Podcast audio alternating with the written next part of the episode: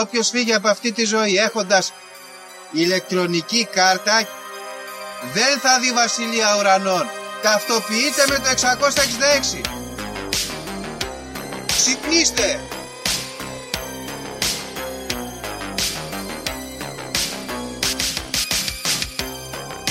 Αν διαβάζεις το σπίτι τα σύμπαντα είναι άπειρα. Εγώ σου λέω είναι 7. Γιατί; Γιατί αυτές είναι οι γνώσεις μου. Βαριά με τη συζήτηση για το αν είναι επίπεδο. Είναι επίπεδο τελείωσε. Και όποιος πιστεύει το αντίθετο δεν το συζητάμε.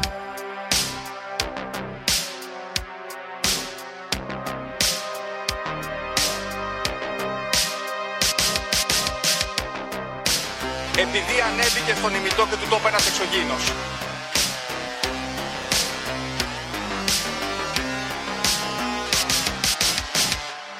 Πραγματική ιστορία κύριε Υπουργέ. Πραγματική ιστορία κύριε Υπουργέ. Πραγματική ιστορία κύριε Υπουργέ.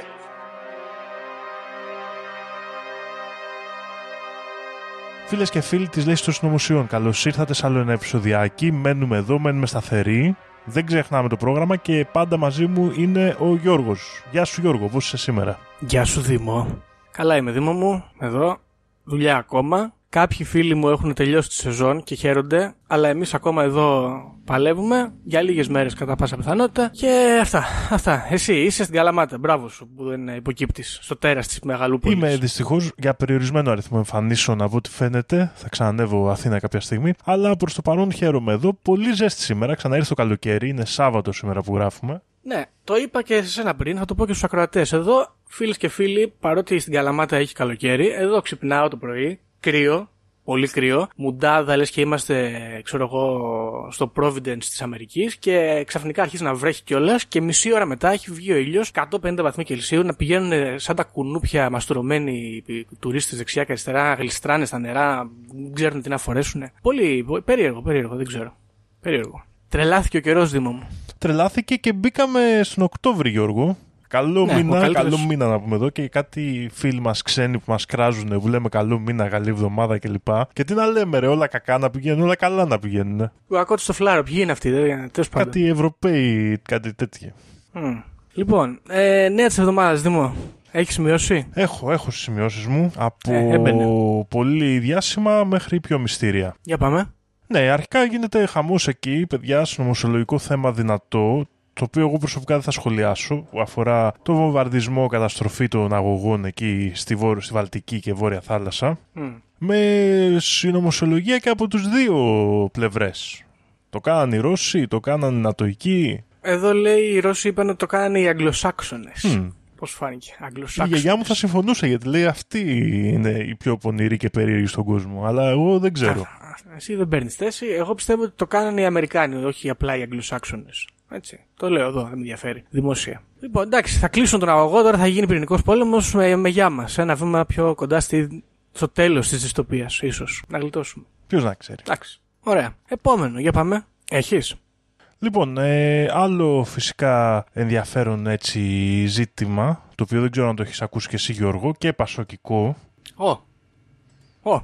έτσι, πασοκικό θεματάκι που έχει ξεσπάσει τις τελευταίες μέρες και προσπαθούν να το αποκρύψουν, ε, έχει να κάνει με χειρόγραφες σημειώσεις που βρέθηκαν του Άκη Τσοχατζούπουλου τώρα γιατί γίνεται το άνοιγμα της διαθήκης του. Απαπα. Δεν ξέρω αν το διάβασες. Όχι, μου διέφυγε. στις οποίες στα ιδιόχειρα αυτά σημειώματα αναφέρεται επιλέξη, δέχτηκα απειλές για να κρατήσω το σώμα μου κλειστό. Μμ, από ποιους δεν λέει; Δεν αναφέρεται συγκεκριμένα. Το, αυτό που περιμένουμε εγώ προσωπικά εναγωνίως τέλος πάντων είναι το άνοιγμα της τρίτης διαθήκης η οποία λέγεται ότι θα συγκλονίσει το, το πολιτικό σκηνικό της χώρας. Ε, Μπενεάκη, ε, να σου πω κάτι από τους μεγάλους πολιτικούς θα γίνει, θα- θα γίνει αυτή η έκρηξη που θα δημιουργήσει το καινούργιο πολιτικό σύστημα; Οπότε μετά Ποιος θάνατον, ξέρει; μετά θάνατον ο Άκης θα ταράξει τα νερά. Ποιος ξέρει; Μπορεί μετά θάνατο να είπε ένα τέτοιο. Αναμένεται ότι η τρίτη διαθήκη θα είναι συνταρακτική. Διαβάζω εδώ. Και λέει κατονομάζονται και φωτογραφίζονται πρόσωπα και πράγματα και καταστάσεις. Μάλιστα. Θα δούμε. Αναμένουμε. Ωραία, ωραία. Λοιπόν, ε, τι άλλο, έχεις κι άλλο; Έχω διάφορα άλλα νέα. Θες να πεις και εσύ κάποιο που έχεις στο μυαλό σου; Ναι, λοιπόν, ε, σκεφτόμουν τώρα. Α, καταρχάς, ναι, να πούμε ένα πιο έτσι ανάλαφρο. Ξεκίνησε στο, στο Sky, δεν ξέρω αν είδες. Sky, το καλύτερο κανάλι. Ξεκίνησε το Love Island, καινούριο reality. Και είναι ο Σεπτέμβρης, είναι σαν τις πληγές του Φαράω. Εμφανίζονται ένα-ένα όλα τα realities. Έτσι.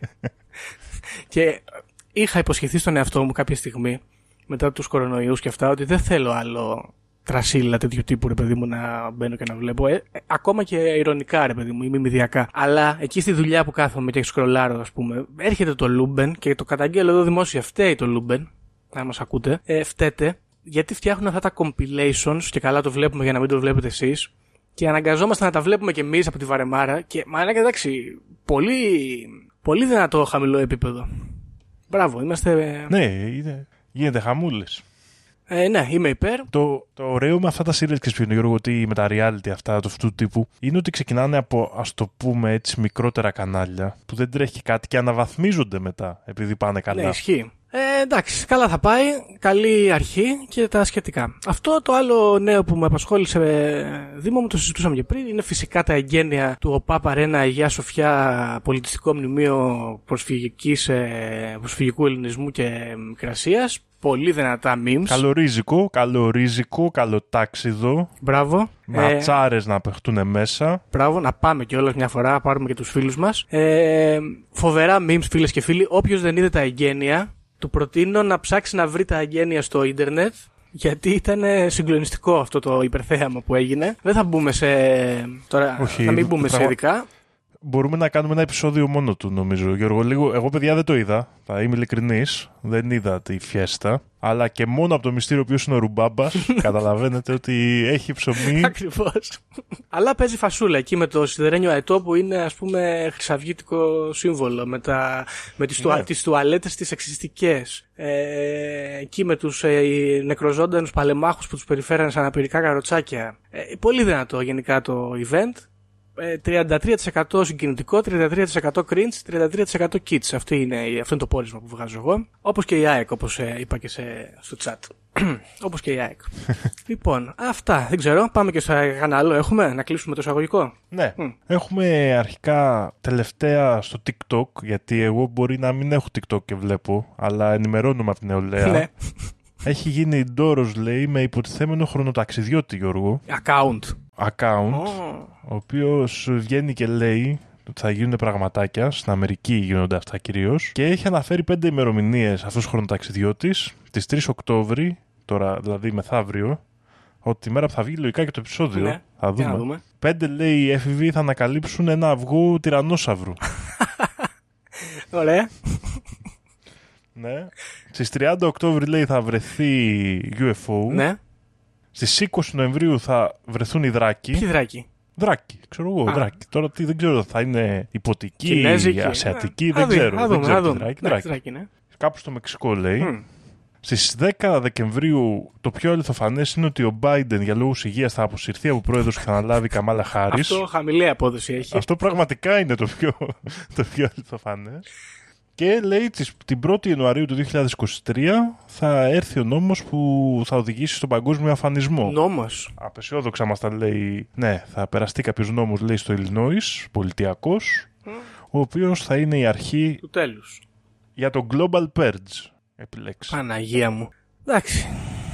Ε, βέβαια, εντάξει, μην περιμένουμε συντέλειες αμερικάνικες, έχουμε και εδώ τις δικές μας. Στην Κρήτη, περίεργοι θόρυβοι θορύβησαν, περίεργοι ήχοι έτσι, τρόμαξαν τους κατοίκους την Παρασκευή χτες. Ναι. Δύο φορές ένα, άκουσαν έναν εκοφαντικό θόρυβο. Βέβαια, μπορεί να μην είναι και κάτι ύποπτο, γιατί η περιοχή αυτού του χωριού είναι εκεί που είχε γίνει πριν λίγα χρόνια, Γιώργο, άμα θυμάσαι, που είχε καλυφθεί και ένα χωριό από λάσπη, Πολύ στα Βορίζια, περίεργα αυτά. Doom metal με τα αποκαλυπτικά σκηνικά στο χωριό αυτό της Κρήτης. Ναι. Σε ένα διπλανό χωριό λοιπόν από εκείνο που τότε είχε- είχαν γίνει αυτά τα πράγματα, που είχαν καλύψει τότε το μισό χωριό, στις Καμάρες, κοντά στη Φεστό νομίζω είναι αυτό, αν ε, δεν κάνω λάθος. Μμ. Έγινε χαμούλης, φοβήθηκε ο κόσμος. Μέχρι στιγμής δεν έχουμε κάποια επίσημη ανακοίνωση για το τι μπορεί να είναι. Περισσότερα σε λίγο. Μάλιστα. Ωραία. Κοίταξε, Δημό, να σου πω κάτι. Όλος τυχαίως, μιας και ανέφερες ημερομηνίες, οι οποίες καταλήγουν και σε συντέλεια, μου δίνεις καλή πάσα για να μπούμε στο θέμα μας. Ωραία. Και αυτό είναι. Λοιπόν, οπότε θα προσπαθήσουμε να μιλήσουμε για την αποκάλυψη που θα προκαλέσει ο ερχομός του πλανήτη Νιμπύρου. Μμμ. Ωραία. Να πω σε αυτό το σημείο και εδώ στο επεισόδιο ε, sorry μάγκες στους ακροατές τους δύο που είχαμε ε, κανονίσει να φέρουμε ως καλεσμένους ε, στο σημερινό επεισόδιο στο επεισόδιο αυτής της εβδομάδας αλλά έχει προκύψει ένα προσωπικό ζητηματάκι και ανατράπηκαν λίγο τα προγράμματα της ηχογράφησης ε, θα τα πούμε ελπίζω την άλλη εβδομάδα και με αφορμή αυτήν εδώ τη συγγνώμη να πούμε επίσης ότι το σημερινό επεισόδιο μπορεί να βγει και λίγο μικρό θα δείξει γιατί δεν είμαι τόσο καλά προετοιμασμένος. Θα δούμε όμως. Βήμα-βήμα, Δήμο μου. Βήμα-βήμα. Εντάξει, μην αγχώνεσαι Γιώργο. Μην Όχι, αγχώνεσαι. Ε, θα μπορούσαμε να μην είχαμε βγάλει καθόλου. Ναι, ό,τι θέλουμε θα κάνουμε. Φωτιά και το καίμε. Λοιπόν, ε, Νιμπύρου. Λοιπόν, έχεις άποψη για τον Νιμπύρου; Ε, έχω ακούσει ότι είναι ένας πλανήτης που έρχεται κοντά κατά περίοδου στη Γη. Είναι σωστό αυτό; Ωραία, εντάξει, θα το δούμε λίγο. Δεν, είμαι- δεν είμαι σίγουρος. δηλαδή ναι, έχω ναι. ακούσει σίγουρα και νομίζω και στο, σε κάποιο παλαιότερο επεισόδιο έχουμε αναφέρει. Γενικά ο Νιμπύρου σκάει σε διάφορες ιστορίες.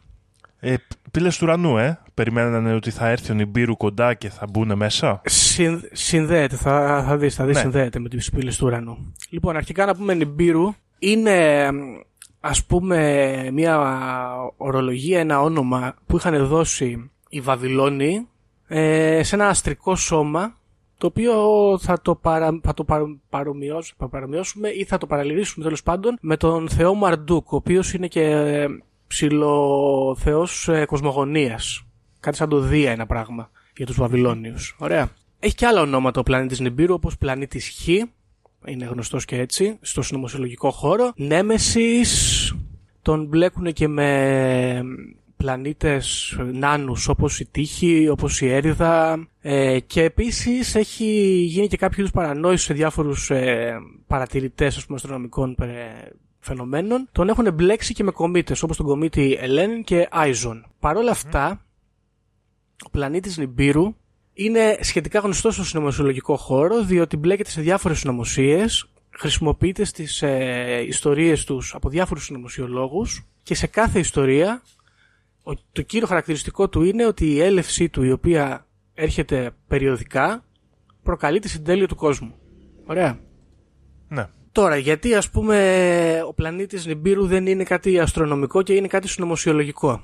Οι συνωμοσιολόγοι φίλοι μας και ερευνητές θεωρούν ότι η NASA έχει αποκρύψει την ύπαρξη του πλανήτη αυτού παρότι γνωρίζουν πολύ καλά ποιος είναι και τον έχουν δει και με τηλεσκόπια και τον έχουν καταγράψει. Ωραία. Συγκεκριμένα ε, πιστεύουν ότι οι τηλεσκόπια που έχουν στηθεί στο νότιο πόλο έχουν τοποθετηθεί εκεί πέρα για να παρατηρούν ε, τις κινήσεις του. Βέβαια, εδώ πέρα να πούμε στους φίλους μας τους συνωμοσιολόγους, δεν ξέρω αν αυτό είναι κοινή γνώση ή όχι, ότι το τηλεσκόπιο αυτό που έχει τοποθετηθεί στον ε, νότιο πόλο, το SPT, δεν είναι της NASA, αλλά anyway δεν πειράζει. Ε, επίσης θεωρούν ότι στοιχείο για την ύπαρξη του πλανήτη και τη γνώση τους, ε, τη γνώση τέλος πάντων της ύπαρξής του από την NASA είναι ότι αν μπει στα Google Sky Maps υπάρχει ένα σημείο στον ουρανό το οποίο είναι μαύρο και δεν υπάρχει, μπορεί να μπει και ο καθένας και να το δει, είναι σαν να έχει χαλάσει το πίξελ εκεί πέρα. Και οι ίδιοι οι υπάλληλοι της, ε, της Google ισχυρίζονται ότι αυτό συμβαίνει επειδή έχει γίνει ένα λάθος στο software όπως κολλάγαμε τις εικόνες. Έχουν απευθυνθεί δηλαδή στους συνωμοσιολόγους, έχουν δώσει απαντήσεις οι άνθρωποι. Τώρα η ποιότητα των απαντήσεων ελέγχεται. Και φυσικά διάφοροι νουμερολόγοι από ειδικά χριστιανοί τέλος πάντων που ασχολούνται με την αριθμολογία ε, θεωρούν ότι οι ημερομηνίες ε, στις οποίες έγινε η, εξο, η εκτόξευση του Hubble Telescope αλλά και του καινούριου υπερτηλεσκοπίου που στείλαμε στο διάστημα ε, σχετίζονται με την τροχιά του πλανήτη αυτού. Ωραία. Ναι. Αυτές είναι οι γενικές ε, θεωρήσεις που το κάνουν να είναι συνωμοσία. Ότι κάποιος, οι κυβερνήσεις και η ελίτ γνωρίζουν για την ύπαρξή του, αλλά μας το αποκρύπτουν. Έρχονται εδώ πέρα όμως συγγραφείς και ερευνητές να μας μιλήσουν και να αναλύσουν την ιστορία του πλανήτη αυτού. Ωραία. Ο, η πρώτη και σημαντικότερη είναι μια κυρία η οποία ονομάζεται Nancy Linder. Ωραία. Ωρε, Zeta Talk. Μπράβο, Zetatalk, ακριβώς. Έλα, ναι, έλα. Αρχαίο site, παιδιά. Λοιπόν, δεν, ε, site Δήμο, δεν είναι σωστό αυτό. Λοιπόν, ε, λοιπόν, η κυρία αυτή να πούμε ότι είναι κάτοικος Wisconsin, το οποίο είναι πάντα καλό aesthetic. Και λέει ότι όταν ήταν μικρή την επισκέφθηκαν ε, εξωγήινοι, τους οποίους χαρακτηρίζει και Grace. Grace, για όποιον δεν γνωρίζει, είναι αυτή η κλασική εξωγήινη η κοντή, η Roswell, με τα μεγάλα μάτια. Ναι, η γκρίζη νάνη κατά το λιακοπουλικό lore. Ακριβώς, οι οποίοι ονομάζονταν, σύμφωνα με το lore της κυρίας Νάνση, Zetans. Εξού και Zetatok, όπως είπες πριν. Ωραία. Ναι, ναι, ναι. Την πήρανε λοιπόν αυτή η εξωγήινη στο σκάφος τους και τη φυτέψανε στον εγκέφαλο μια συσκευή επικοινωνίας. Ωραία. Αυτή το 1995 φτιάχνει και μια ιστοσελίδα που λέγεται Zetatalk και εκεί πέρα αρχίζει να αποστάρει όλες τις ε, πληροφορίες που τις στέλνουν ε, οι Zetans μέσω της συσκευής που τους βάλουν στον εγκέφαλο. Ωραία. Το πρώτο ας πούμε post το οποίο πήρε λίγο έτσι έκταση στο κοινό είχε να κάνει με τον κομίτη Hale Bob και εδώ έρχεται και έρχονται και οι πύλες του ουρανού να συνδεθούν. Ωραία. Αυτή λέει ότι ο κομίτης Hale Bob δεν υπάρχει στην πραγματικότητα, είναι μια απάτη. Την έχουν φτάξει για να αποπροσανατολίσουν τις μάζες για να έρθουν τα γεγονότα σε ένα σημείο που θα είναι πολύ αργά πλέον για να τα αναστρέψουμε. Ωραία. Ισχυρίζεται ότι οι Ζέτανς της είπαν ότι ο Χέλ Μπόπ είναι ένα πολύ μακρινό αστέρι και δεν μπορεί να μας πλησιάσει.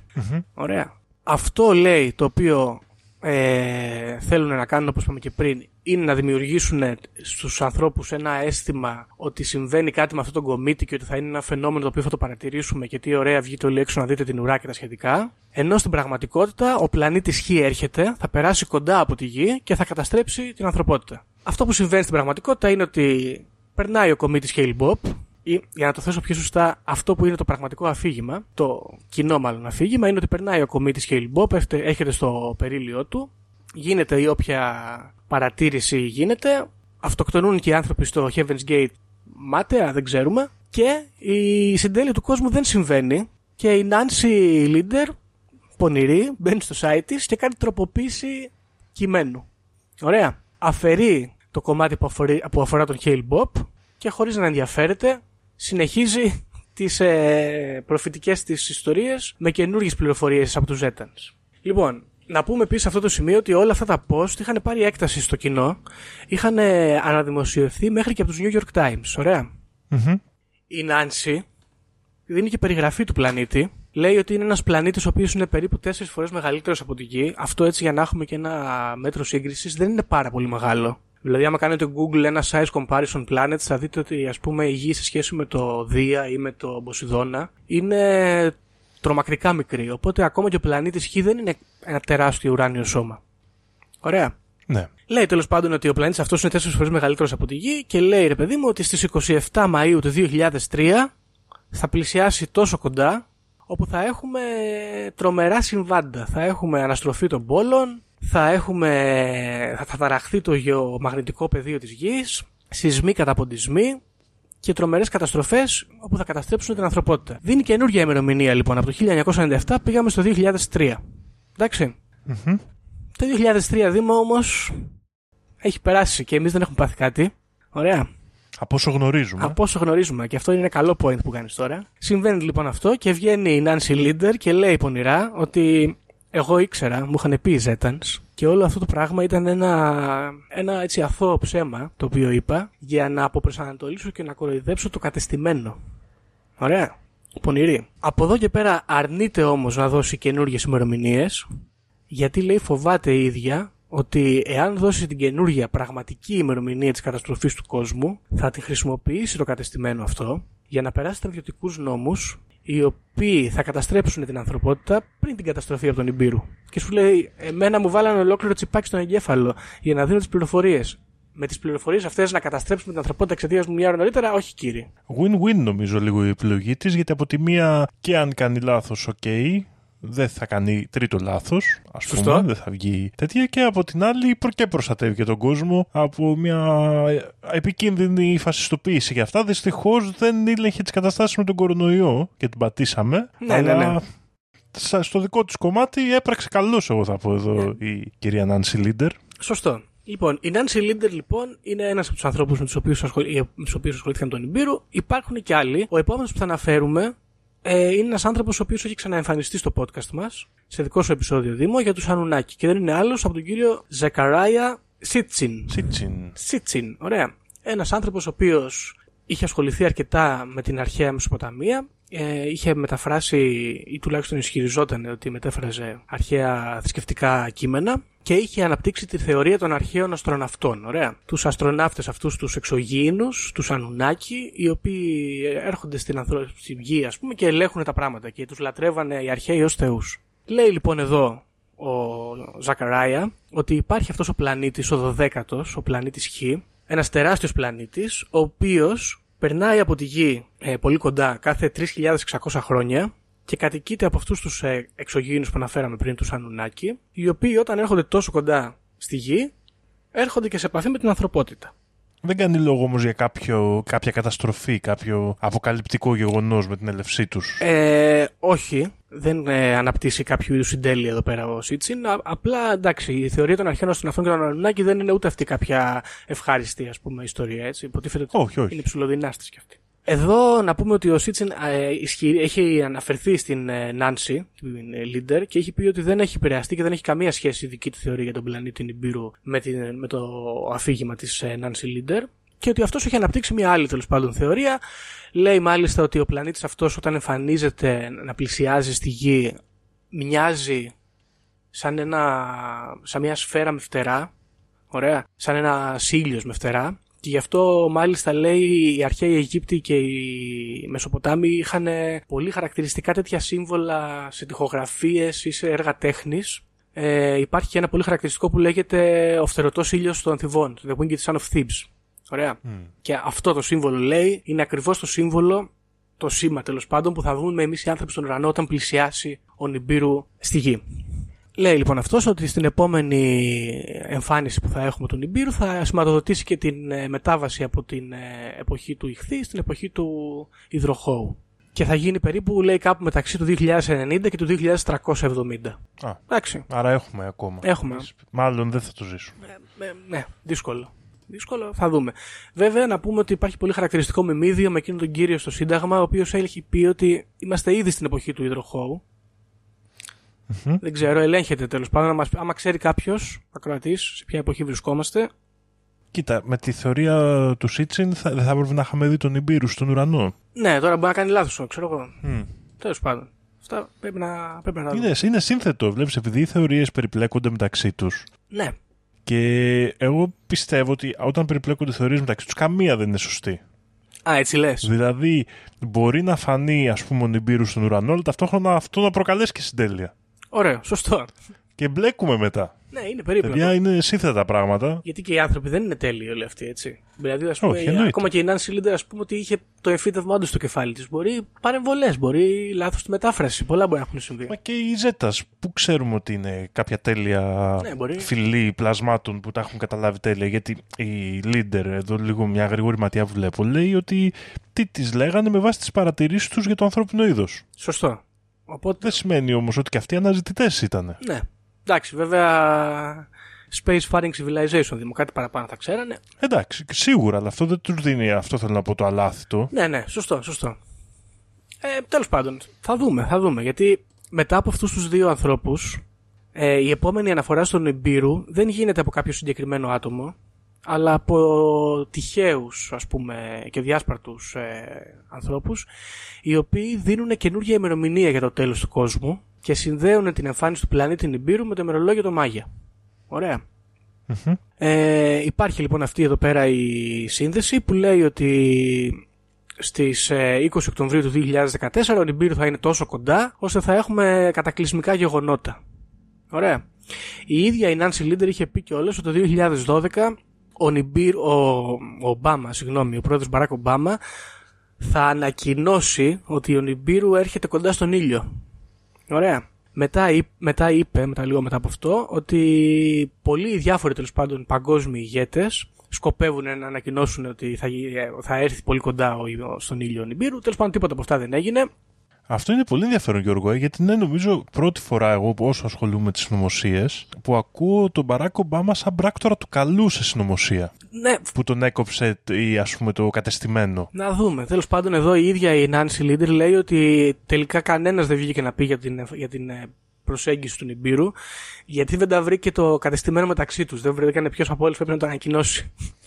Μμ. Ωραία, είχαν κόντρα στο δεύτερο ημίχρονο και δεν πήγε καλά. Τέλος πάντων, ε, περνάει και η ημερομηνία του ημερολογίου των Μάγια και δεν έχουμε ούτε τότε καταστροφή και πάμε το 2017 πλέον, όπου ένας ε, αρκετά esteemed συνωμοσιολόγος και χριστιανός αριθμολόγος με το όνομα David, πώς προφέρεται αυτό άραγε, Mid, ας πούμε Mid, ε, έρχεται εδώ να ξαναφέρει τη συνωμοσία αυτή την, και την προφητεία της καταστροφής του κόσμου του πλανήτη Νιμπύρου, ισχυριζόμενος ότι αν μελετήσουμε τα σγραφάς με βάση την αριθμολογία θα πάρουμε αρκετές πληροφορίες για τον πλανήτη Νιμπύρου αλλά και για τις ημερομηνίες καταστροφής. Ωραία. Ναι. Αυτός λέει ότι ε, έχει μελετήσει την αποκάλυψη του Ιωάννη και επίσης λέει ότι μελετώντας την ε, γεωμετρία των ε, πυραμίδων της Γκίζας, την ιερή, την ιερή γεωμετρία τους, ε, μπορεί ας πούμε να προβλέψει ότι στις 17, στο- τον Οκτώβρη του 2017 θα έχουμε συντρακτικά γεγονότα. Ωραία. Σκάει ο Νιμπύρου. Πλησιάζει η ημερομηνία και αυτός επανέρχεται και λέει: Όπα, παιδιά, μάγκες λάθος ε, τα νούμερα. Τελικά 23 Σεπτέμβρη. Ωραία. Και συγκεκριμένα λέει ότι αυτή η ημερομηνία προκύπτει από μελέτες της, ε, όπως είπαμε και πριν, της Αποκάλυψης, όπου γίνεται αναφορά σε μια, γυναίκα που, σε μια μορφή γυναικεία που λέγεται η γυναίκα της Αποκάλυψης. Ναι. Η ιστορία αυτή, τέλος πάντων, έτσι, συνοπτικά λέει ότι στον ουρανό εμφανίζεται μια γυναίκα η οποία είναι στεμένη με τον ήλιο και στα πόδια της είναι το φεγγάρι, είναι εγκυμονούσα και κλαίει και εμφανίζεται το τέρας αποκάλυψης και προσπαθεί να τη φάει με νερά και γίνεται χαμός τέλος πάντων. Ε, υπάρχει φήμη ότι αυτή είναι η, η Παρθένος Μαρία, αλλά τέλος πάντων δεν διευκρινίζεται κιόλας.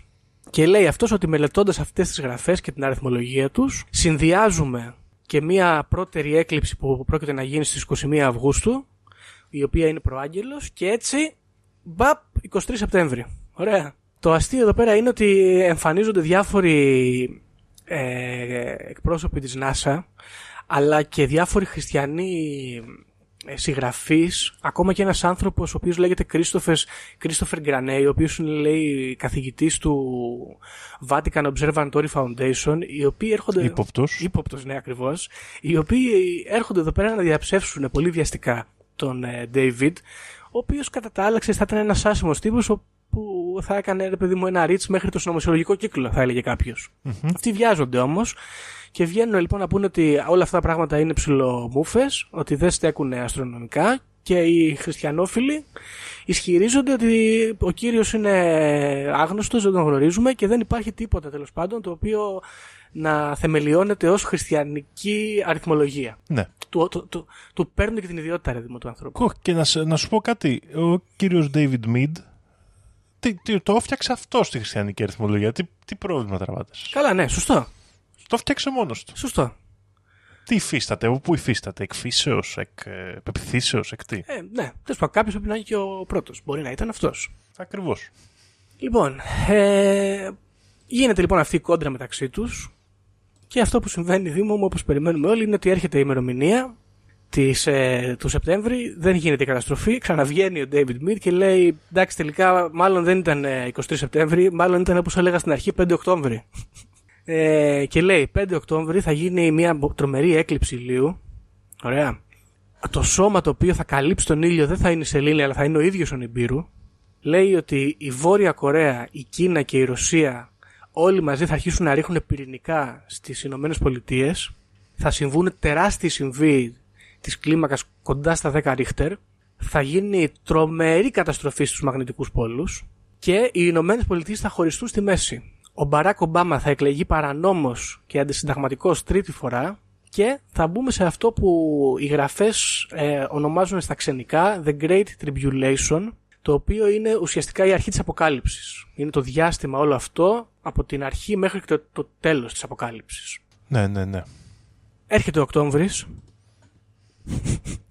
και καθώς πλησιάζουν οι μέρες εμφανίζεται και άλλος άνθρωπος, ένας συγγραφέας ονόματι Terrell Croft, ο οποίος λέει παιδιά 15 Οκτώβρη που μας λέει ο David δεν είναι πολύ καλό, μάλλον 19 Νοέμβρη. Ωραία. Και θα εμφανιστεί λέει ο Νιμπύρου στον ουρανό σαν ένα μαύρο άστρο στην άκρη του ηλιακού συστήματος και αντί να έρθει και να συγκρουστεί με τη γη, θα έρθει αρκετά κοντά στη γη και θα προκαλέσει όλα αυτά τα αποκαλυπτικά φαινόμενα. Αυτές οι, οι απόψεις του Terrell Croft παίρνουν αρκετά μεγάλες διαστάσεις. Αναδημοσιεύονται στη Washington Post, ε, βγαίνει μέχρι το space.com να κάνει debunk τη θεωρία. Ε, γενικά γίνεται ένα σούσουρο και η αλήθεια είναι ότι άμα γκουγκλάρει κάποιος Νιμπύρου θα δει ότι το 2017 έχει γίνει χαμός από άρθρα. Και η κουτσή Μαρία βγαίνει και λέει, ξέρω εγώ, την άποψή της. Το οποίο είναι, είναι ενδιαφέρον. Αυτό που συμβαίνει λοιπόν, Δήμο, είναι ότι περνάνε και αυτές οι ημερομηνίες και 19 Νοέμβρη και δεν συμβαίνει τίποτα. λοιπόν, ε, τώρα, δεν έχουμε επανεμφάνιση, γιατί το έψαξα, ε, των ανθρώπων αυτών να δώσουν καινούργιες ημερομηνίες και ψηλοθάβεται το θέμα του πλανήτη Χ, του Νιμπύρου. Υπάρχουν που και που κάτι αναφορές οι οποίες είναι περισσότερο επιστημονικές και λιγότερο συνωμοσιολογικές από διάφορους ε, αστρονόμους παρατηρητές οι οποίοι προσπαθούν ρε παιδί μου να ρίξουν μια ματιά στην περιοχή πέρα από το νάνο πλανήτη Πλούτονα. Και λένε συχνά πυκνά ότι να εδώ υπάρχουν κάτι ουράνια σώματα τα οποία θα μπορούσαν να είναι ο πλανήτης αυτός. Αλλά μέχρι εκεί δεν πάει πολύ παραπέρα. Ναι. Και αυτή είναι πε- πάνω κάτω η ιστορία του πλανήτη Νιμπύρου. Αλλά εμένα μου δημιούργησε διάφορες ε, πονηρές ιδέες αυτό το πράγμα. Πριν τις αναπτύξω, έχεις κάποιο σχολείο. Όχι. Κοίτα, είναι ενδιαφέρον ζήτημα και το πέρα από το, το πώς τοποθετήθηκε έτσι και ιστορικά τι έχουμε συγκεκριμένα για τον πλανήτη Νιμπύρου είναι ενδιαφέρουσα ιδέα γενικά ότι υπάρχει ένα περιοδικό φαινόμενο γεωαστρονομικό ας το πούμε έτσι που επιφέρει καταστροφές στη γη. Ναι.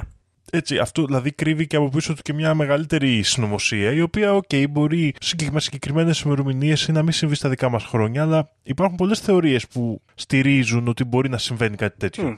Και είναι ενδιαφέρον αυτό σαν ε, συζήτηση. Επίσης, η συζήτηση ότι υπάρχουν επιπλέον πλανήτες στο ηλιακό μας σύστημα από αυτούς που γνωρίζουμε, τους οποίους δεν τους έχουμε ανακαλύψει λόγω τεράστιας τροχιάς, Ναι, μεγάλης απόστασης. και αυτό είναι μια συζήτηση όντως επιστημονική και είναι σε αυτό το κομμάτι που ανέφερες. Μμ. Και, και αυτό είναι ενδιαφέρον. Λοιπόν, ε, ναι, να πούμε εδώ πέρα ότι ο τελευταίος πλανήτης του ηλιακού συστήματος για όποιον δεν γνωρίζω είναι ο Ποσειδώνας και είναι αρκετά μακριά. Δηλαδή, σε εκλαγευμένη επιστήμη που τοποθετείται κάπως έτσι, ας πούμε, σε ένα κύκλο το ηλιακό σύστημα, δεν χαρακτηρίζεται ακριβώς η απόσταση του ενός πλανήτη με τον άλλον. Οι πλανήτες μέχρι και τον Άρη είναι αρκετά κοντά. Από εκεί και πέρα οι αποστάσεις γίνονται τεράστιες. Μετά τον Ποσειδώνα, ας πούμε, ο Πλούτονας και τα σχετικά, μι- μιλάμε για χάος. Αλλά, Δήμο, και αυτό είναι το πονηρό εδώ πέρα που σκεφτόμουν, υπάρχουν ε, ενδιάμεσα ενδιαφέροντα πράγματα. Ωραία. Παραδείγματος χάρη, μπορείς να μου αριθμίσεις τους πλανήτες από τον ήλιο μέχρι και, ξέρω εγώ, τον Άρη; Από τον ήλιο μέχρι και τον Άρη. Τώρα, χωρίς να είμαι και... Δεν, δεν είμαι στην αστρονομία πολύ αδύναμος, αλλά είναι ο Δίας, νομίζω είναι πιο κοντινός στον ήλιο, ή ο Ερμής. Ωραία, ο Ερμής είναι ο πρώτος. Ο Ερμής, σωστά. Μετά είναι η Αφροδίτη. Είναι η αφροδητη Ναι, είναι ο Δίας. Αφροδίτη Γη, Άρης, Δίας, Κρόνος, Ουρανός, Ποσειδώνας. Ναι. Ωραία. Αυτό είναι το ποιηματάκι που μαθαίνουμε. Και παλιά, εμείς οι παλαιοί, οι μεγαλύτεροι, λέγαμε και Πλούτονας. Μαθαίναμε και... Ναι, και τον Πλούτονα. Πρόσφατα τον Πλούτονα τον ε, υποβαθμίσανε από πλανήτη κανονικός σε νάνο πλανήτη. Ωραία. Να ενημερώσουμε εδώ τους ακροατές, για όποιον δεν γνωρίζει πολύ καλά τα αστρονομικά, ότι μεταξύ του Άρη και του Δία υπάρχει μια ζώνη μετεωρητών. Ωραία, η οποία είναι ισοτροχιά στον ήλιο. Και εκεί μέσα Ναι, ναι, ναι. υπάρχει κι άλλος νάνος πλανήτης. Ωραία, η Δήμητρα. Πόσοι Δήμο γνωρίζουν για τη Δήμητρα; Σχεδόν, κα... Δεν ξέρω, εγώ δεν γνώριζα Ε, παραδείγματος χάρη. σχεδόν κανένας. Η Δήμητρα είναι νάνος πλανήτης, όπως είπαμε. Εγώ λέω λοιπόν τώρα, ο περισσότερος κόσμος δεν ασχολείται με τα αστρονομικά. Μαθαίνει έτσι απ' έξω απ' έξω λίγο ποιοι είναι οι πλανήτες. Σε λίγα χρόνια Δήμο θα νομίζει ο κόσμος ότι το ηλιακό σύστημα τελειώνει στον Ποσειδώνα. Θα ξεχάσουμε και τον Πλούτονα. Με λίγα λόγια, μήπως εδώ αυτή η υποβάθμιση του Πλούτονα γίνεται για να συρρυκνώσουμε το ηλιακό σύστημα, να μην κοιτάμε παρά έξω, να μην αναρωτιόμαστε τι υπάρχει λίγο παρά έξω, να κρύψουμε τον Ιμπύρου καλά-καλά. Μήπως. Το, η ερώτηση που έχω Γιώργο και σε σένα που είσαι λίγο πιο σχετικός και έχεις μελετήσει λίγο πιο πολύ τα θέματα τα αστρονομικά είναι υπάρχει περίπτωση ενός πλανήτη, έστω και νάνο πλανήτη ή οποιασδήποτε- ενός, ενός σημαντικού μεγέθους αστρικού σώματος, οποιασδήποτε μορφής, να βρίσκεται σε τροχιά γύρω από τον ήλιο μας, αλλά να έρχεται αρ- αρκετά κοντά στη γη σε κάποια έστω και μεγάλη τροχιά και μεγάλη περίοδο; Κοίταξε, θα μπορούσε, ναι. Θεωρητικά θα μπορούσε ένα όχι τρομακτικά μεγάλο σώμα να έχει μια έτσι περίεργη τροχιά. Ας πούμε ο, ο Πλούτονας δεν έχει τόσο στρογγυλεμένη τροχιά όπως έχουν οι άλλοι πλανήτες. Ωραία, και αυτό έχει να κάνει και με το μέγεθός του. Οπότε θα μπορούσε θεωρητικά να υπάρχει ένας πλανήτης, ο οποίος είναι σε τροχιά γύρω από τον ήλιο. Ένα αστρικό σώμα, ας το πούμε τέλος πάντων. Ναι, ναι, Το ναι. οποίο είναι σε τροχιά γύρω από τον ήλιο και κάπως, ξέρω εγώ, περνάει από μέσα, θα έλεγε κάποιος. ναι. Πιθανόν. Και εδώ, Δήμο, αυτό είναι το πονηρό. Ότι έρχεται, έρχονται οι αστρονόμοι να μας πούνε ότι υπάρχει πέρα από τον ε, Ποσειδώνα άλλη μια ζώνη μετεωρητών, η οποία λέγεται ζώνη Κάιπερ. Εκεί μέσα υπάρχουν διάφοροι νέοι πλανήτες, όπως είναι ο Όρκους, ο Πλούτονας και διάφοροι άλλοι με πιο περίεργα ονόματα. Και εκεί μέσα λένε, ή πέρα από αυτό, λένε ότι μπορεί να υπάρχει ο πλανήτης Χ, ο πλανήτης Νιμπύρου. Μάλιστα, οι παρατηρητές οι οποίοι έχουν ισχυριστεί ότι έχουν δει κάποιο αστρικό τέτοιο σώμα έχουν κατα- ε, τη θεωρία τους ε, δει να καταρρύπτεται από τους άλλους αστρονόμους ε, γιατί θεωρείται ότι μάλλον αυτά είναι ή space debris είτε κάποιοι από αυτούς τους νέους πλανήτες. Πολύ γρήγορα ερχόμαστε εδώ να καταρρύψουμε την ύπαρξη ενός τέτοιου αστρικού σώματος. Μεγάλη κάψα τέλος πάντων. Εκεί θέλω να καταλήξω. Μεγάλη κάψα. Ναι, εντάξει, κοίτα, υπάρχει αυτό ένα ζήτημα της επιστήμης το οποίο δεν ξέρω πώς έχει προέλθει. Γιατί οι, οι κλασικοί, οι μεγάλοι επιστήμονες πάντα ήταν ε, νεόφιλοι, ας το πούμε έτσι. Τους άρεσε η αλλαγή και τους άρεσε να έρχονται σε ρήξη με το κατεστημένο. Ε, όμως έχει φτιαχτεί ένα επιστημονικό κατεστημένο χωρίς πρόσωπα να το εκπροσωπεί ακριβώς, να το εκπροσωπούν με συγχωρείτε ακριβώς, ε, που επιλέγει την πιο βαρετή άποψη συνήθως και επιλέγει να μην μελετήσει. Βασικά επιλέγει να καταρρύψει αυτά τα δεδομένα με Α, πολύ μεγάλη σαφήνεια και Ναι. σιγουριά τέλος πάντων. Ναι, ναι, ναι. Και Από- Γι' αυτό λέω ότι επιλέγει να μην τα ερευνήσει. σωστό, ναι. Αυ- αυτό είναι το ζήτημα. Και καταλαβαίνω εγώ ότι, και μπορώ να το δεχτώ 100% ότι ένας επιστήμονας να ισχυριστεί ότι ωραία όλο αυτό το παραμυθάκι έχει πάρα πολύ μικρές πιθανότητες, άρα δεν αξίζει να επενδύσουμε χρήματα. Μμ.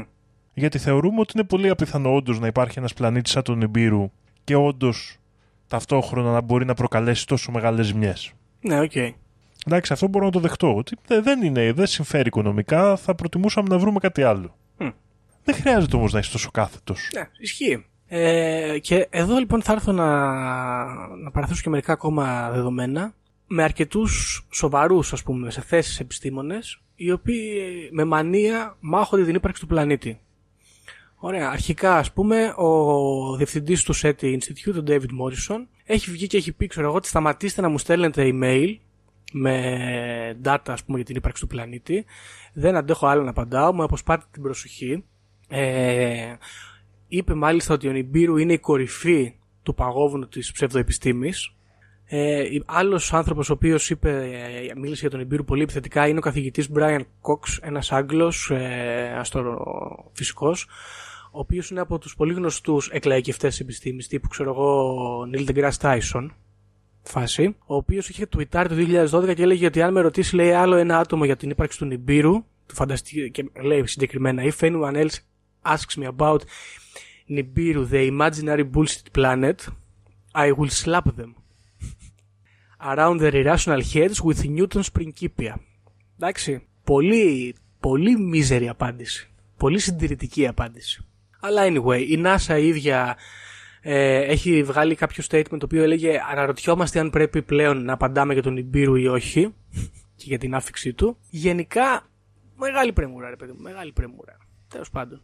Ναι, εντάξει, αυτό είναι μια συζήτηση που την έχουμε κάνει και άλλες φορές που αφορά τη θέση της σύγχρονης επιστήμης η οποία δυστυχώς, εμένα η άποψή μου Γιώργο είναι ότι πλέον αντί να μιλάμε για ανθρώπους που είναι πρωτοπόροι στο ταξίδι της αναζήτησης και της ανακάλυψης ας πούμε του τι είναι ο κόσμος γύρω μας που αυτό είναι η όμορφη άποψη για την επιστήμη είναι πρωτοπόροι στο να μας πούνε πόσο σημαντική είναι τελείως οικονομικά και βιομηχανικά η θέση τους και πόσο άποψη πρέπει να έχουν για το πώς λειτουργεί ο κόσμος, δυστυχώς. Δηλαδή προσπαθούν περισσότερο να προστατεύσουν την θέση του θεσμού του κατεστημένου της επιστήμης παρά να συνεχίσουν το ταξίδι της αναζήτησης και αυτά και εγώ σου μπορώ να συμφωνήσω ότι είναι ευλακία ο Νιμπύρου. Μμ. Δεν τρέχει κάτι. Δεν τρέχει κάτι, όστις. Τέλος πάντων. Λοιπόν, ε, αυτά πάνω κάτω για τον Ιμπύρου. Ε, εντάξει, έχουν εμφανιστεί και κάποιοι άλλοι πιο έτσι, mainstream επιστήμονες οι οποίοι έχουν πει ρε παιδί μου συγκεκριμένα πράγματα, έχουν γράψει papers συγκεκριμένα ε, για σώματα τα οποία θα μπορούσαν να είναι ο Νιμπύρου. Ε, οι απαντήσεις της επιστημονικής κοινότητας είναι ότι μάλλον παρατηρείται τον άνω πλανήτη τύχη και ότι τα δεδομένα που έχετε πάρει μάλλον είναι και λάθος λόγω της απόστασης και ότι αυτά τα στοιχεία που μας παρουσιάζεται δεν θα μπορούσαν να υπάρχουν μέσα σε μια ζώνη μετεωρητών. Ένα σώμα τέτοιο δηλαδή δεν θα μπορούσε να υπάρχει μέσα σε αυτή τη ζώνη. Λόγω Ναι, βαρύτητας. αυτό μου ακούγεται και εμένα λογικό ότι ένα σώμα τέτοιο δεν θα μπορούσε να έχει τόσο μεγάλη επιρροή. Δεν θα μπορούσε να υπάρχει μια. Πώς να σου πω, ρε παιδί μου, άμα βάζαμε, ξέρω εγώ, τη γη μέσα, στο, μέσα στη ζώνη των μετεωρητών, ή θα διαλύονταν η γη, ή κάπως θα μπαίνανε σε τροχιά όλα αυτά γύρω μας. Κάτι θα γινόταν πάντως. Ναι, ναι, ναι, ναι. Δεν θα μπορούσε να συνεπάρχει έτσι αρμονικά. Αλλά ναι, anyway. Ε, και φυσικά να πούμε ότι ο, παλα- ο πλανήτης Νιμπύρου έχει πολύ μεγάλη επιρροή και στην pop κουλτούρα. Ο Lars von Trier είπε ότι η ταινία Μελαγκόλια έχει, πάρει, έχει εμπνευστεί από τον πλανήτη Νιμπύρου.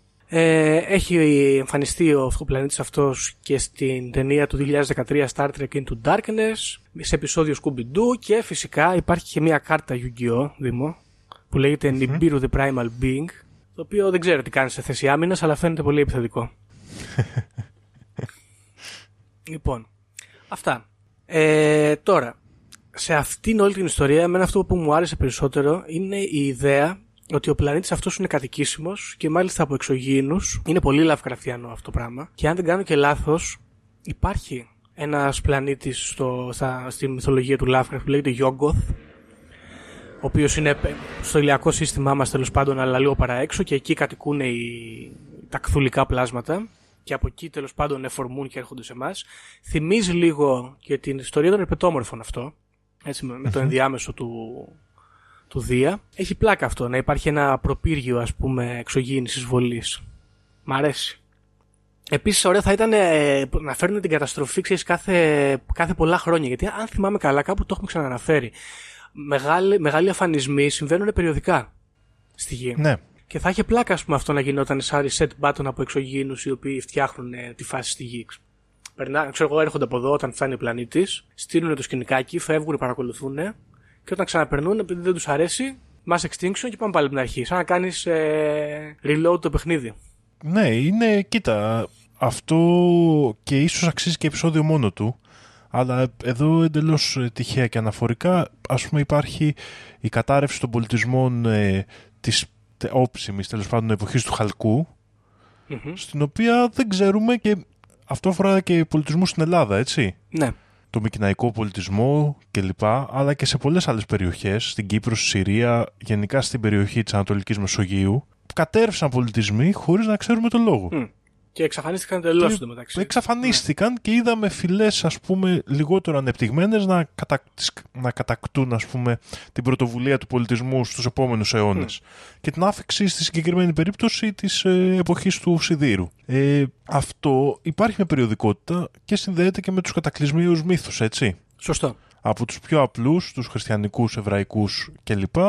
μέχρι τους πιο σύνθετους όπως αυτούς της Μαντάμ Μπλαβάτσκι με 7 καταστροφές ας πούμε και κατακλυσμούς που έχουν επιφέρει διαφορετικές φυλές ανθρώπων πάνω στη γη κλπ. Ε, υπάρχει αυτή, α- αυτό το μυστήριο υπάρχει. Τώρα, ε, εδώ δίνεται μια απάντηση ότι αυτό γίνεται αστρονομικά. Ναι. Που είναι ενδιαφέρον, έτσι. Είναι, εγώ πιστεύω είναι και ωραίο, δεν είναι απλά ενδιαφέρον. Δεν ξέρω δηλαδή. ότι παθαίνουμε ένα reset, ας πούμε, η ζωή στον πλανήτη η- χτυπάει ένα reset, ας πούμε, επειδή κάποιο αστρονομικό φαινόμενο, κάποιος πλανήτης Χ, άγνωστος, περνάει κοντά μας και δημιουργεί καταστροφές. Μμ. Θα μπορούσε να... και να λειτουργεί και σαν κατακλυσμός αυτό, ε. Θα μπορούσε, ναι.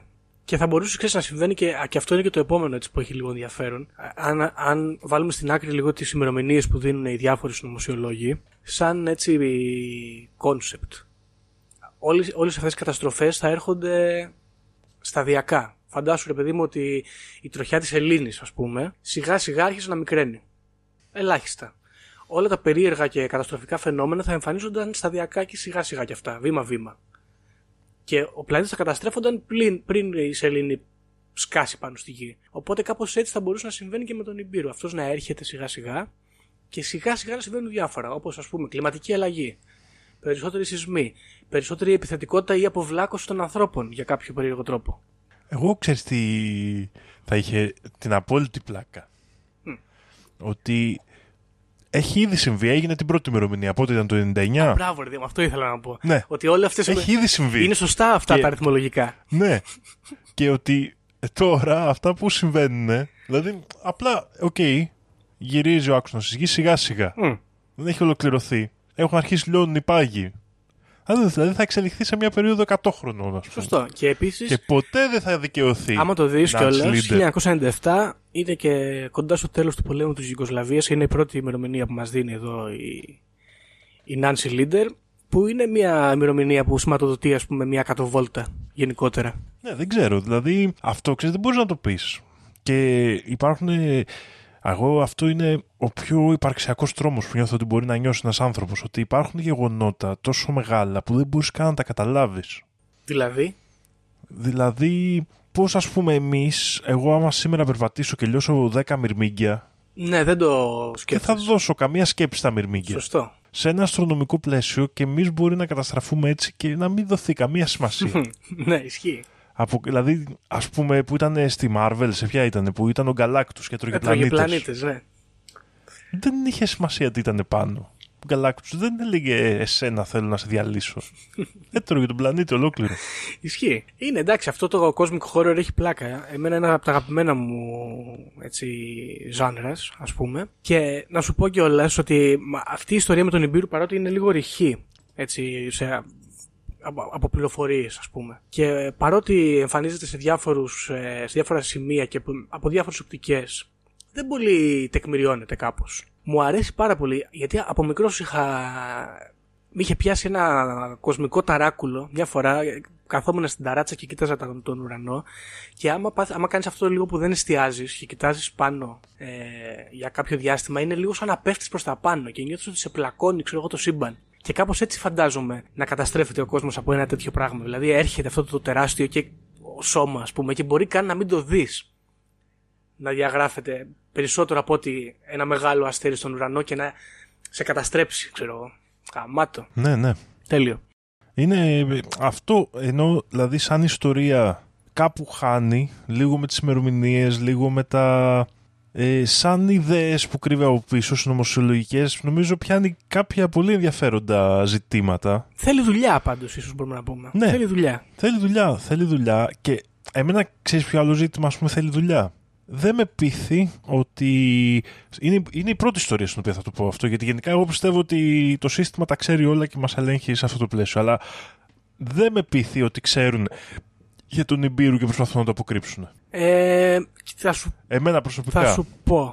Εδώ μου θύμισε αυτή την ταινία που βγήκε πρόσφατα το Don't Look Up, νομίζω λέγεται και καλά με τον DiCaprio που καταστρέφεται ο κόσμος και δεν τους πιστεύει κανένας. Θα μπορούσα να δεχτώ ότι ξέρουν για την καταστροφή την επερχόμενη και δεν νοιάζονται.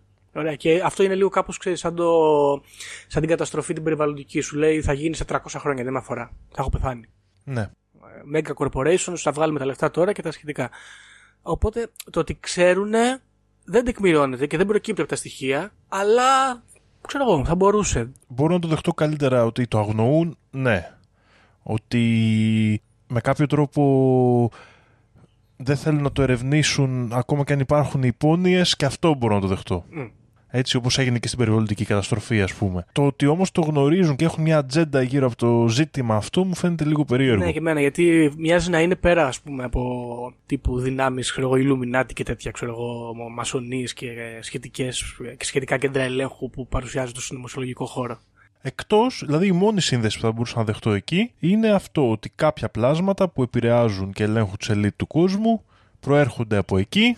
Ναι, και προσπαθούν, ξέρω εγώ, να το. Και Α- αυτοί είχαν τη γνώση, αυτοί έχουν μεταφέρει ναι. τη γνώση του πότε θα ξαναπλησιάσει ο μητρικός τους πλανήτης Μμ. και μόν, δηλαδή η μόνη, συ- πρέπει να δεχτώ αυτό ας πούμε Ναι, για να δεχτώ ότι υπάρχει ατζέντα σωστό, σωστό. ε, απόκρυψης του γεγονότος. Θεωρώ ότι περισσότερο πέφτουμε σε αυτό το σύγχρονο συντηρητισμό της επιστήμης που δυστυχώς μας καταπίνει ε, τα τελευταία χρόνια. Τώρα, να πω το ένα άλλο πράγμα που μου προέκυψε και τα διαβάζοντα αυτή την ιστορία είναι πόσο κοντά είναι στα σημερινά δεδομένα. Ε, αν κάποιος από τους ακροατές μας έχει σχέση με το ελληνικό QAnon, θα καταλαβαίνει τι λέω. Δίνονται δήμο ημερομηνίες κάθε μέρα. Δηλαδή, άμα μπει σε υπερπληροφόρηση, έχει κάθε μέρα τουλάχιστον τρει-τέσσερι ημερομηνίες, ανάλογα από Ναι. ποιο group, ας πούμε, δίνει την ημερομηνία. Και αυτό είναι φοβερό και μου κάνει εντύπωση εσύ. Γιατί ξέρω εγώ, πες ότι εγώ είμαι συνωμοσιολόγος. Εγώ έχω μια θεωρία στο κεφάλι μου, μια ατζέντα τέλος πάντων οτιδήποτε και θέλω να δώσω μια ημερομηνία για να το παίξω και λίγο ειδικός για την καταστροφή του κόσμου. Οκ. Γιατί να σου πω τον ξέρω εγώ, Οκτώβριο, 1η Οκτωβρίου, σήμερα εδώ στο podcast, να πω ότι ο κόσμος καταστρέφεται στις 28 Οκτωβρίου. Δηλαδή σε 28 μέρες από τώρα, που θα, άμα δεν καταστραφεί, ξέρω εγώ, που κατά πάσα πιθανότητα δεν θα καταστραφεί, θα γίνονται bank πάρα πολύ γρήγορα και θα πρέπει μετά να βρω μια τρύπα να κρυφτώ. Είναι λίγο περίεργο αυτό. Αυτή, η... Ναι. Πόσο μικρό lifespan έχουν τέλος πάντων αυτές οι ιδέες. Ε, πιστεύω εκεί πάνε, ξέρεις, για, τα, για το... Είναι ένα marketing ε, προσωρινό, χοντρό. Πολύ επιθετικό, ε. πολύ επιθετικό το οποίο εκτός αν το πιστεύεις αυτό δεν, εκεί γιατί η αλήθεια είναι ότι αν θες να γίνεις συγγραφέας ας πούμε του φανταστικού αλλά να το πουλήσεις σαν συνωμοσιολογία που όπως έχουμε πει υπάρχουν τέτοιες περιπτώσεις έτσι Ναι, και τι. ε, δεν σε συμφέρει κατά πάσα πιθανότητα μήπως το πιστεύεις; Δεν ξέρω Μπορεί, αλλά αυτό άμα το πιστεύεις είναι λίγο ακόμα χειρότερο βέβαια, γιατί πρέπει να. Ρε παιδί μου, τι να σου πω τώρα. Φαντάσου ότι έχει. σε πονάει, Σε πονάει, μετά η ρε τέτοια. μα. Δηλαδή τώρα τα παιδιά εκεί στην υπερπληροφόρηση που ποστάρονται, λέει ο άλλος, ξέρω εγώ, αδέρφια, τελείωσε. Σε, ξέρω εγώ, σε 15 μέρες από τώρα θα έχουμε γενικό blackout και έρχεται ο Τραμπ και ο Μέγας Αλέξανδρος και συλλαμβάνει όλους τους ερπετόμορφους ε, μασόνους και θα μας φέρουν τα med beds που θα μας κάνουν καλά και θα μας γιατρέψουν από όλες τις ασθένειες και τα Q τηλέφωνα και τα Q αυτοκίνητα και θα μπούμε στο αεροπλάνο να πάμε, ξέρω εγώ, σε άλλο γαλαξία. Το περιμένεις άμα το πιστεύεις. ναι. Και ξέρω εγώ καταρρύπτεται και μετά δίνεις μετά από τέσσερις μέρες άλλη ημερομηνία και ξανακαταρρύπτεται. Και πω, πω, πρέπει να λέμε να θα αρρωστήσουμε. Πολύ άσχημο. Πιστεύω ότι έχει επέλθει μια ισορροπία επειδή είναι τρόπο κλασικό, είναι κλασικό ας πούμε τρόπος λειτουργίας που απλά σε αγχώνει λίγο και λοιπά και όπως έλεγα και εγώ τις προάλλες για τις 24 Σεπτεμβρίου ε, λέγανε ότι θα γίνει κάτι, υπήρχε αναταραχή στο διαδίκτυο γενικότερη Δεν έγινε. πέρα από τις ελληνικές σελίδες. Δεν, δεν έγινε, αυτό είναι το η ισορροπία του νομοσιολόγου Α, δεν, δεν μμμ, έγινε Γιώργο. δεν έγινε. ή δεν το μάθαμε Έλατε. Ωραία, εντάξει. Δεν ξέρω, Δήμο, βάρβαρο να ζεις με αυτή την προσμονή της. Ναι, πολύ, και εγώ πολύ συμφωνώ. βάρβαρο. Συμφωνώ, παιδιά.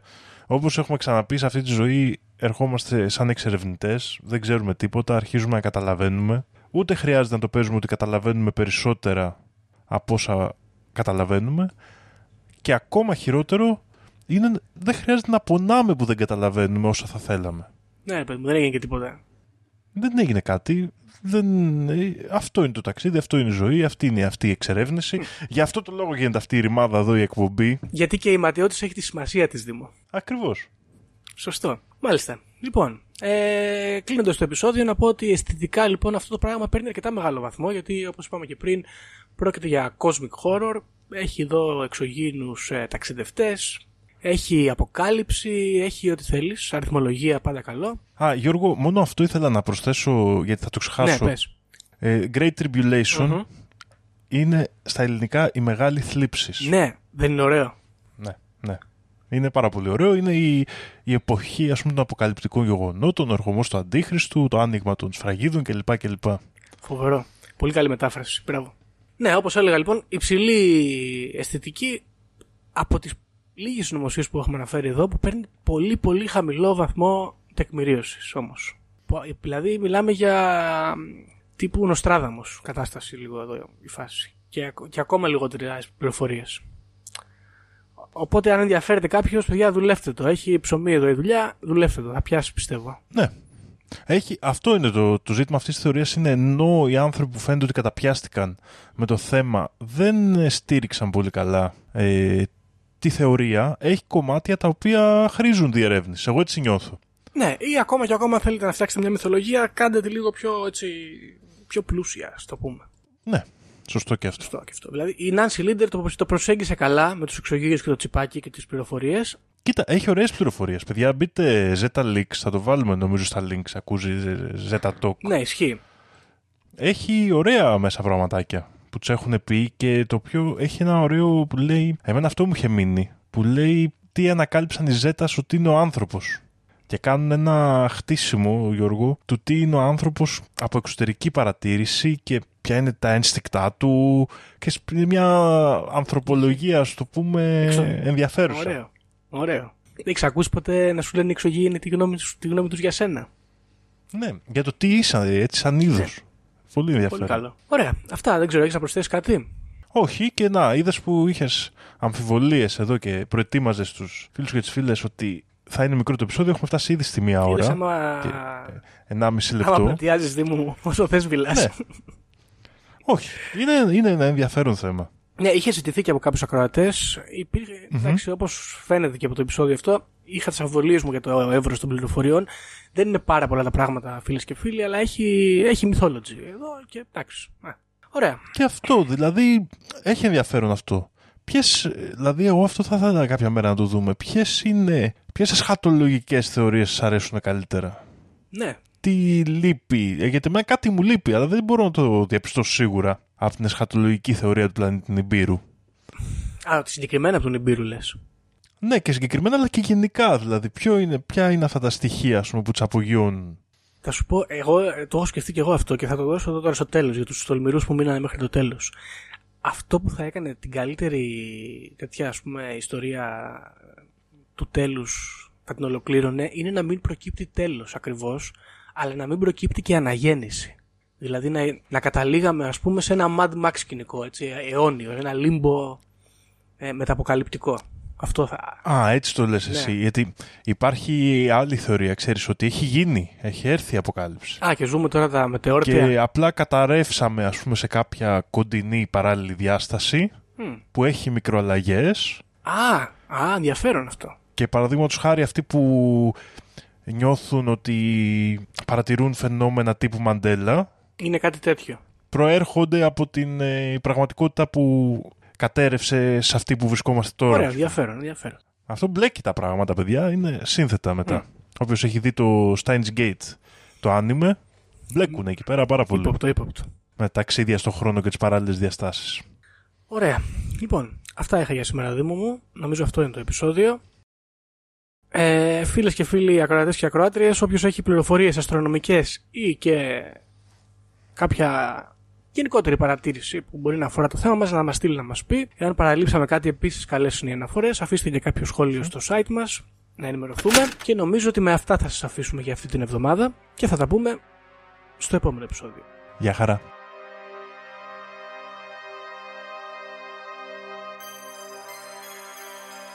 Όποιος φύγει από αυτή τη ζωή έχοντας ηλεκτρονική κάρτα δεν θα δει βασιλεία ουρανών. Ταυτοποιείτε με το 666. Ξυπνήστε!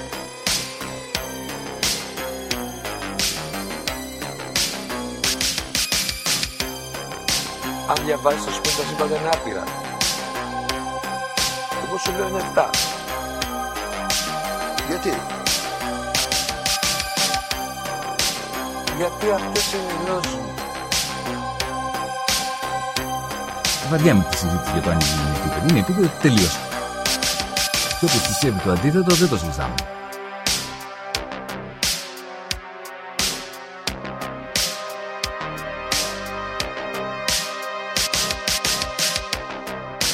Επειδή ανέβηκε στον ημιτό και του το είπε ένας εξωγήινος.